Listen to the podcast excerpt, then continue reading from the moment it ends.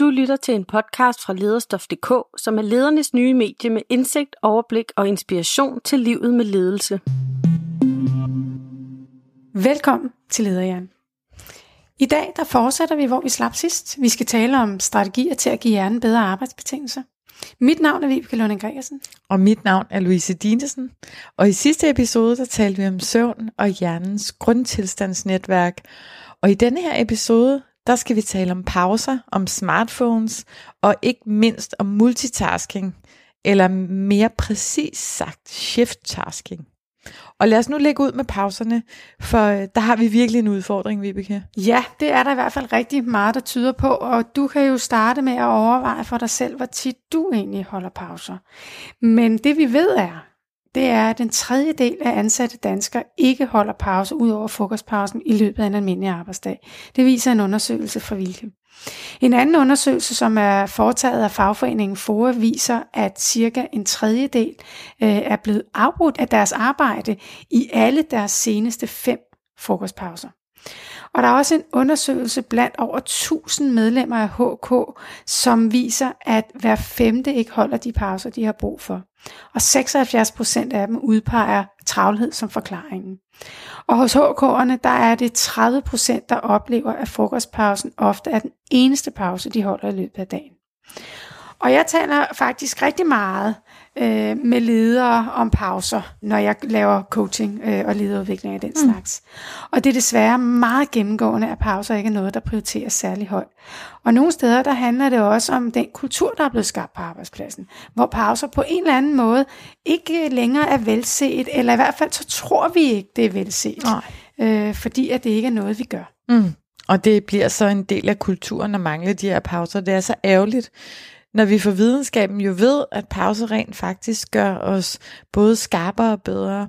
Og vi skal tale om to af de helt klassiske psykologiske forsøg, der er rigtig gode til at illustrere hjernens behov for pauser. Det skal vi. Vil du ikke, vil du ikke starte med det første, Louise? Jo, det vil jeg. Det første forsøg er fra Universitetet i Amsterdam, og her skulle en gruppe studerende udføre en analytisk opgave bestående af at vælge den optimale bil ud af fire biler, baseret på tolv variabler, såsom benzinforbrug og størrelse.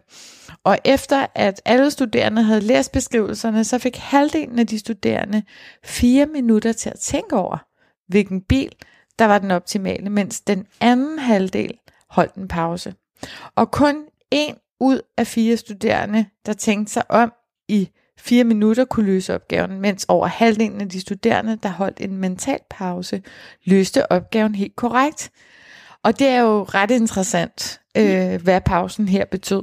Ja, det understreger i hvert fald i den grad, at pauser er vigtige, øh, både for dig og for din hjerne. Og det er jo lidt ligesom kroppen, der har brug for en pause efter fysisk krævende arbejde, så har hjernen også brug for pauser fra dens arbejde. Når hjernens energiniveau, som jo måles i blodsukker, er lavt, så nedsættes produktionen af neurotransmittere i hjernen, og det betyder, at vores koncentration svækkes.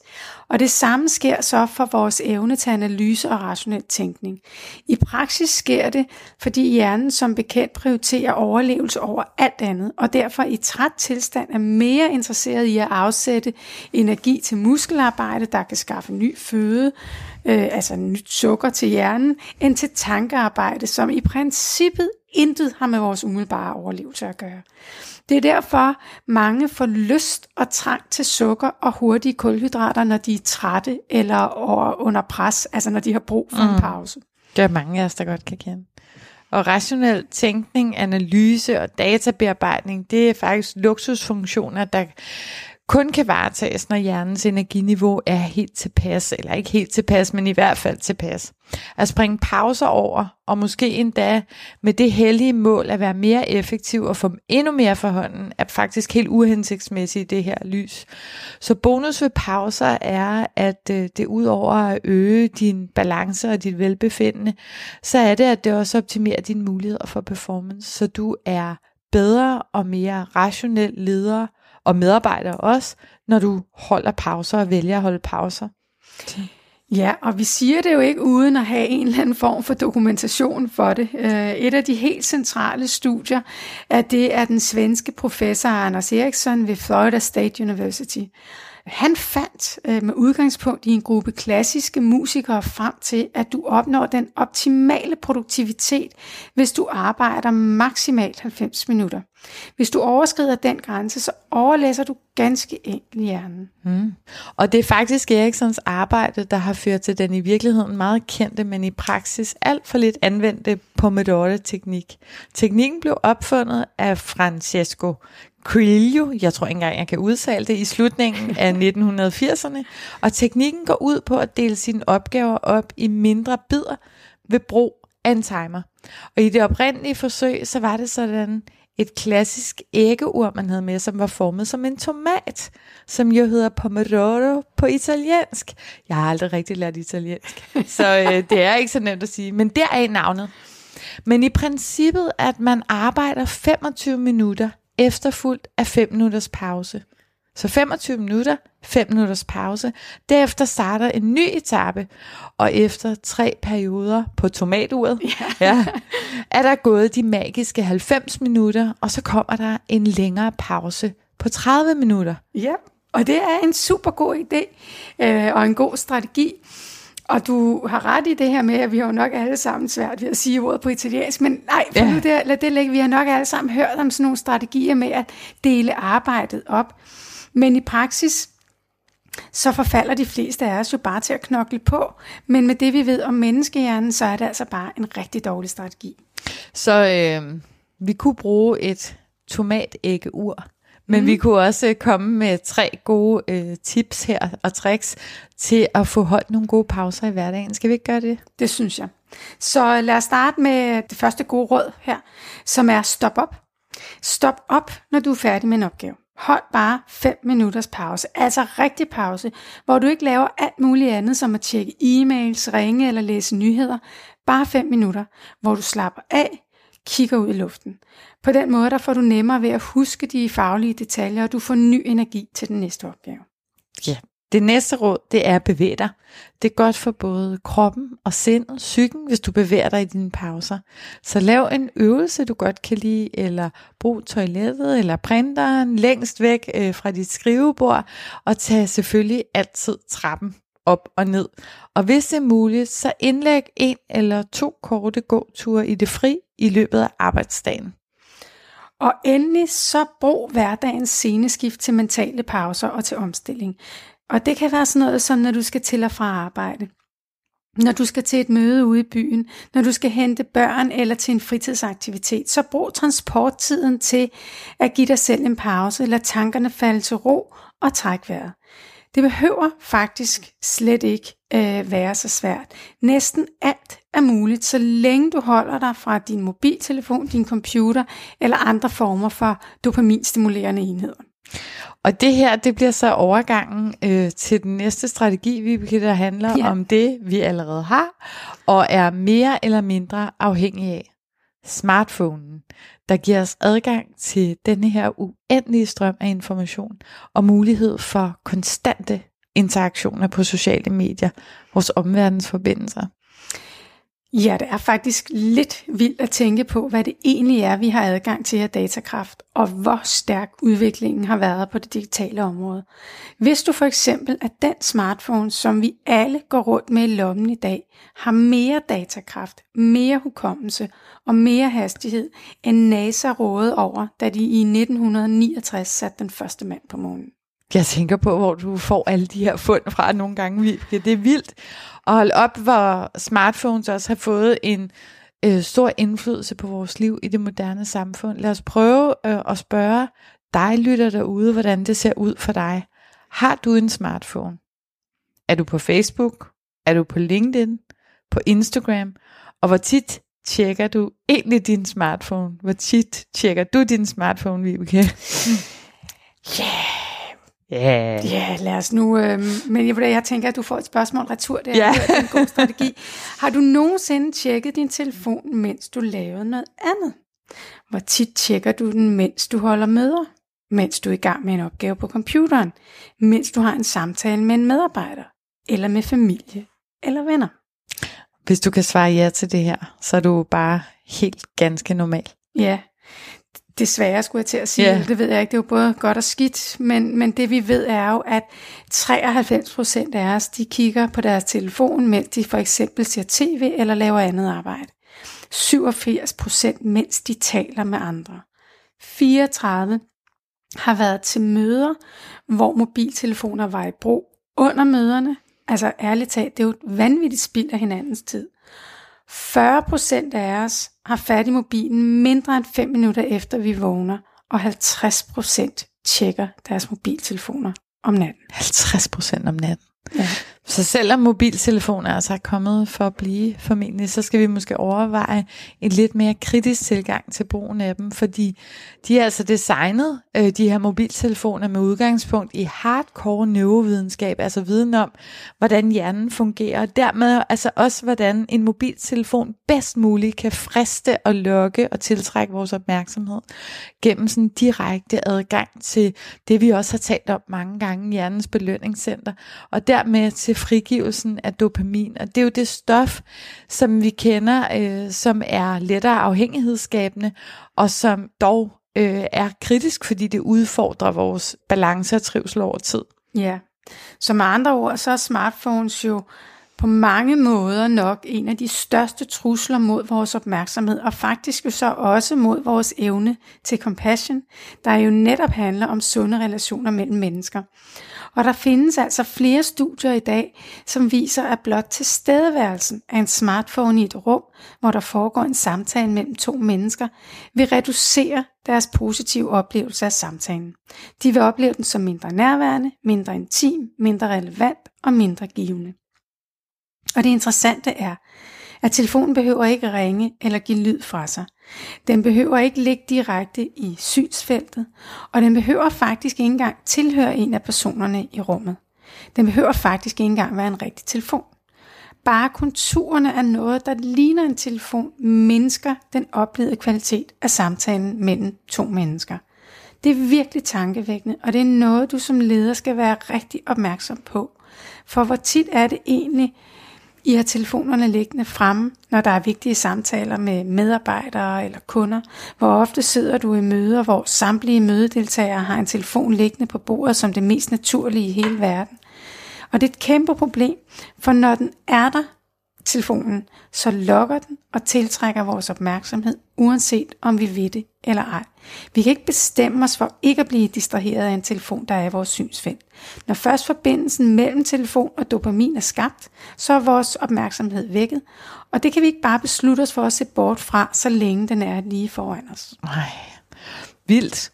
Og betydningen af at lægge mobilen væk kan ses på rigtig mange måder. Leslie Perlow fra Howard lavede en undersøgelse i Boston Consulting Group, hvor resultaterne viste, at de her konsulenterne, som lod mobiltelefonen ligge bare et par timer ekstra hver uge, oplevede, at de lettere tilegnede sig viden, at de havde bedre intern kommunikation og rent faktisk også leverede øh, bedre til deres kunder. Og det er et meget godt argument for at kigge lidt nærmere på mobilvanerne. Og det er paradoksalt, for det at de her apparater har så stor indflydelse på os, skyldes netop den viden, vores nye hjerne har givet os om netop menneskehjernen. Og meget af det, der sker på en smartphone, bygger netop på viden om hjernens belønningscenter og dopamin. Især på det princip, vi tidligere har talt om i forhold til dopamin, nemlig at udskillelsen af dopamin er størst lige før målstregen krydses, og den er endnu større, når vi ikke ved, hvilken belønning vi får. Ja. Så når vi går ind og tjekker likes, mails, beskeder, eller når vi får en notifikation, så er det bare noget, der går direkte i belønningscenteret. Vi får dopamin, vi føler os lidt lykkeligere, eller vi tror, vi er lidt lykkeligere. Men det er immervæk en kortvarig følelse, og effekten af at lade telefonen være en gang imellem har langt større værdi end det her akkorde sus, du mm. taler om, Vibeke. Der findes uh, rigtig mange gode råd derude omkring uh, begrænsninger af smartphone, og der er også rigtig mange, der har udviklet både apps og bøger og alle mulige former for rådgivninger omkring det her. Og vi skal jo ikke gøre os kloge på, hvad der virker for dig derude, uh, kære lytter, men her kommer et par enkelte forslag til dig. Ja, så det første vil være lav mobilfri zoner, både derhjemme og på arbejdet. Tænk over, om der skal være regler for mobiltelefoner til jeres møder. Slå flest mulige notifikationer fra på din smartphone. Notifikationerne de er designet med det ene formål at fange din opmærksomhed, at stimulere dit belønningscenter og gøre dig mere afhængig af din smartphone. Og giv dig selv en pause fra telefonen, ikke mindst om natten. Og vigtigst måske, det er at lave dine egne regler og holde dem. Hellere tre gode regler end ti, som du ikke får overholdt. Gør det både for dig selv, for dine omgivelser og for din hjerne. Og når nu vi har talt om skærme og smartphones, så bliver vi altså nødt til at nævne et nærmest skræmmende studie af Lo og Kanai fra University College of London. De sammenlignede M R I-scanninger med folks multimedieforbrug og kunne se en direkte og signifikant sammenhæng mellem stort forbrug og især multitasking eller shift-tasking mellem forskellige medier, altså telefon, computer osv., og en reduktion i hjernebarkens tykkelse. Med andre ord, så skrumper hjernebarken. Og hjernebarken, skal vi lige huske på, det er altså det, vi kalder den nye hjerne. Det er den del af hjernen, der gør os til mennesker, gør os intelligente, den del af hjernen, vi kun har til fælles med os selv. Uh, det er virkelig skræmmende, at det skrumper, ikke? Altså på den måde. Mm. Ja. Det bør det i hvert fald være. Ja, det bør det være, og bør give os, stof, give os en masse stof til eftertanke hos øh, os alle sammen. Og netop det her med multitasking mellem skærme, eller multitasking i det hele taget, er det, vi skal tale om i vores sidste strategi i den her omgang. Vi, kan, vi kunne kalde den stop multitasking, men det er måske også sådan lige lovligt nemt, når man øh, tænker over det. Ja, altså det kan man jo godt sige, fordi det du hentyder til her, det er jo, at mennesker ikke kan multitaske. Hverken unge eller gamle, mænd eller kvinder, multitasking findes ganske enkelt ikke. Videnskaben har igen og igen vist, at mennesker kun kan udføre én kognitiv opgave ad gangen. Det kan godt være, at du tror, du både taster og læser, både er til møde og sender en enkelt e-mail, både kører bil og tjekker LinkedIn. Men din opmærksomhed er altså kun et sted ad gangen, og væk fra det andet. Andet er ganske enkelt ikke muligt for os mennesker. Men det du i praksis gør, det er, at du konstant og meget, meget kortvarigt skifter din opmærksomhed mellem flere aktiviteter. Lidt her, lidt der, så tilbage, og så noget tredje, altså med mm. andre ord. Vi shift-tasker. Vi kan på et millisekund flytte vores opmærksomhed. Det er i virkeligheden øh, foruroligende, hvordan vi øh, kan komme til at narre os selv, hvordan vi tror, vi er i gang med, og er helt opmærksomme på øh, flere ting på en gang, men i virkeligheden så udfører vi handlinger, som er fuldstændigt i blinde her. Og tænk på, hvor tit vi egentlig gør det. Selv når vi tror, vi singletasker, vi tror, vi sidder og skriver en tekst for eksempel, så går der bare fem til ti minutter, før man lige skal tjekke en e-mail, og lige skal svare på noget fra en kollega, og lige skal og skifte, skifte, skifte, skifte. Det føles som om, at man multitasker, har rigtig mange bolde i luften, men vi kaster faktisk vores opmærksomhed og fokus helt kaotisk rundt. Ja, og vi bliver jo konstant forstyrret, både fordi det, det er opmærksomhedens natur at være let afledelig og distraherbar, øh, at vandre kan man også sige, men også fordi vi lever i en tid, hvor der konstant er noget, der frister, lokker og trækker i vores opmærksomhed, som vi også talte om lige for lidt siden. Vi ved fra undersøgelser, at det tager cirka femoghalvfjerds sekunder, altså et minut og femten sekunder, før vi bliver forstyrret. Vi er simpelthen ikke i stand til at holde vores opmærksomhed længere end det. Mm. Og det er ikke gratis med de her konstante forstyrrelser. Skiftet i vores opmærksomhed koster energi hver gang, og uanset hvor langt det er. Og undersøgelser viser også, at bare en kort femten til tyve sekunders forstyrrelse, selvvalgt eller ej, det kan koste op til tyve til femogtyve minutter, før vi er tilbage i det koncentrationsniveau, vi var i, mm. da vi startede, eller mm. da vi blev forstyrret. Mm. Ikke? Og det stopper ikke her. Vi har også forskning, der viser, at opgaver tager fyrre procent længere tid, når vi shift-tasker. Og vi laver op mod, og hold nu fast, halvtreds procent flere fejl. Og ikke nok med det. Vi ved faktisk også, at vores kognitive ressourcer reduceres, når vi shift-tasker over tid. Rent faktisk svarende til et I Q-fald på op til femten point. Og når den gennemsnitlige I Q i Danmark er hundrede, så er der faktisk et mm. ret stort hjernepotentiale, der hver dag siver ud på de danske arbejdspladser. Ja, det kan, det kan der ikke være tvivl om, for det forholder sig sådan, at helt op imod tooghalvfems procent erkender, at de shift-tasker under møder. Mm. Og nu er det så, at vi er tilbage øh, til vores helt store fokus, nemlig relationer, og de sunde relationer mellem mennesker og vores evne til compassion. For når vi shift-tasker, når vi konstant er forstyrret og ufokuseret, så ser vi ikke hinanden. Og vi ser ikke, når andre har brug for vores hjælp og støtte og opmærksomhed. Nej, og vores lunte kan jo blive super kort. Vi kan blive irriteret og utålmodige, øh, når vi hele tiden er i gang med flere forskellige ting. Når vi bliver forstyrret både af os selv og vores omgivelser. Vi har talt om det før, men det kan faktisk ikke siges nok.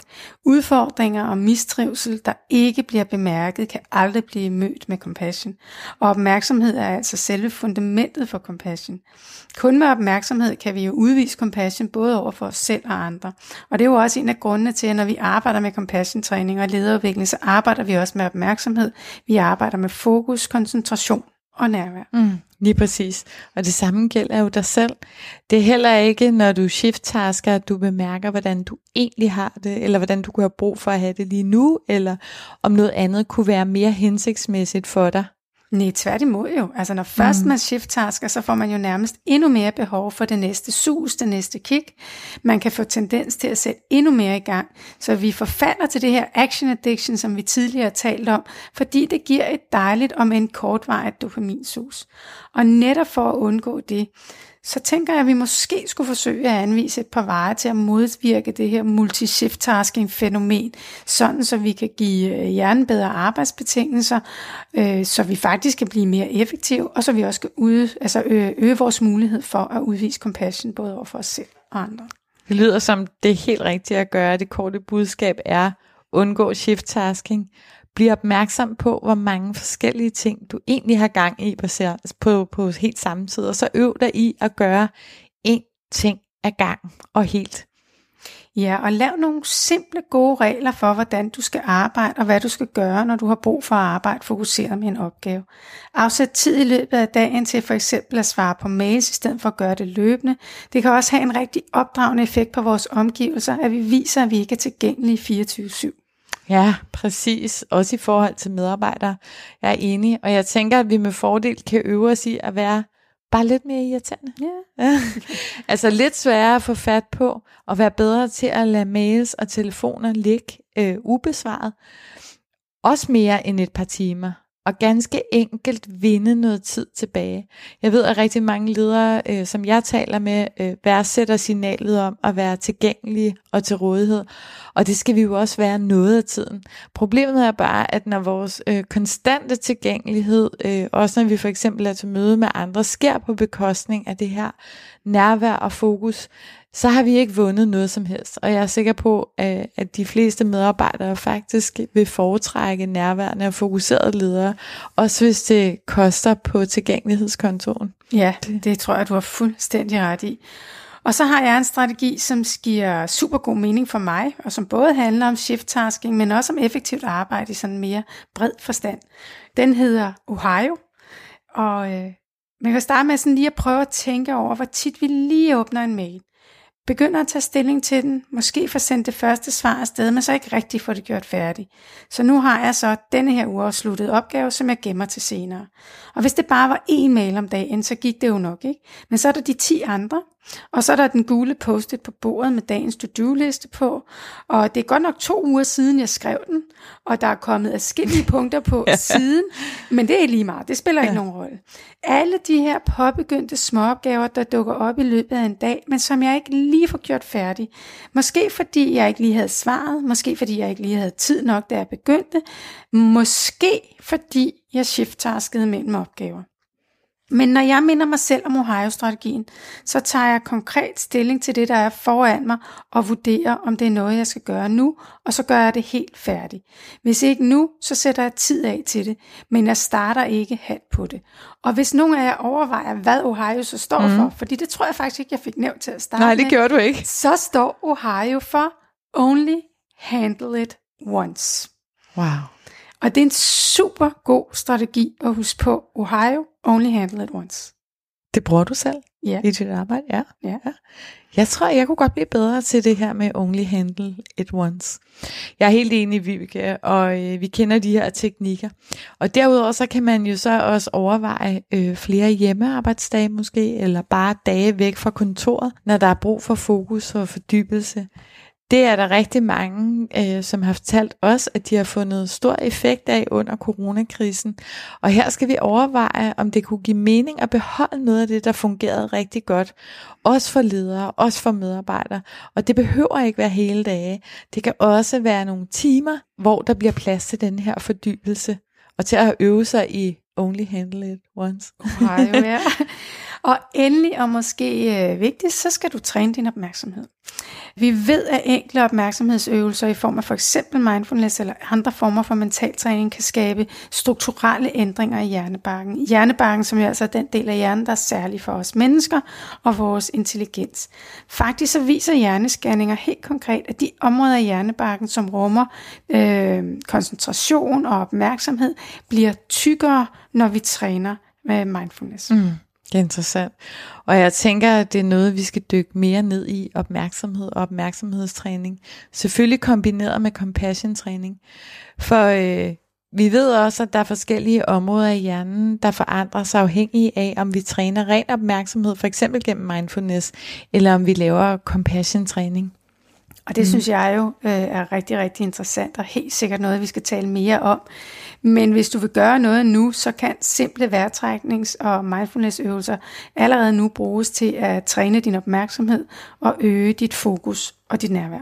Lad det være ordene. Og så skal, hvis I skal huske noget fra i dag, så er det jo at øh, holde pauser. Hjernen har brug for pauser, for at vi kan trives og præstere. Pauser betyder også pauser for vores smartphones. Og endelig så gør én ting ad gangen, så laver du færre fejl og er mere effektiv. Mm. Lige præcis, og når vi giver hjernen bedre arbejdsbetingelser, så skaber vi bedre fundament for compassion og sunde relationer. Du har lyttet til Lederhjerne. Det her, det var den sidste episode i den første sæson. Tusind tak, fordi du lyttede med. Vi høres ved. Du har lyttet til en podcast fra lederstof punktum d k, som er Danmarks nye medie om livet med ledelse og alle de emner, der præger lederens hverdag. Vi bliver udgivet af Lederne, Danmark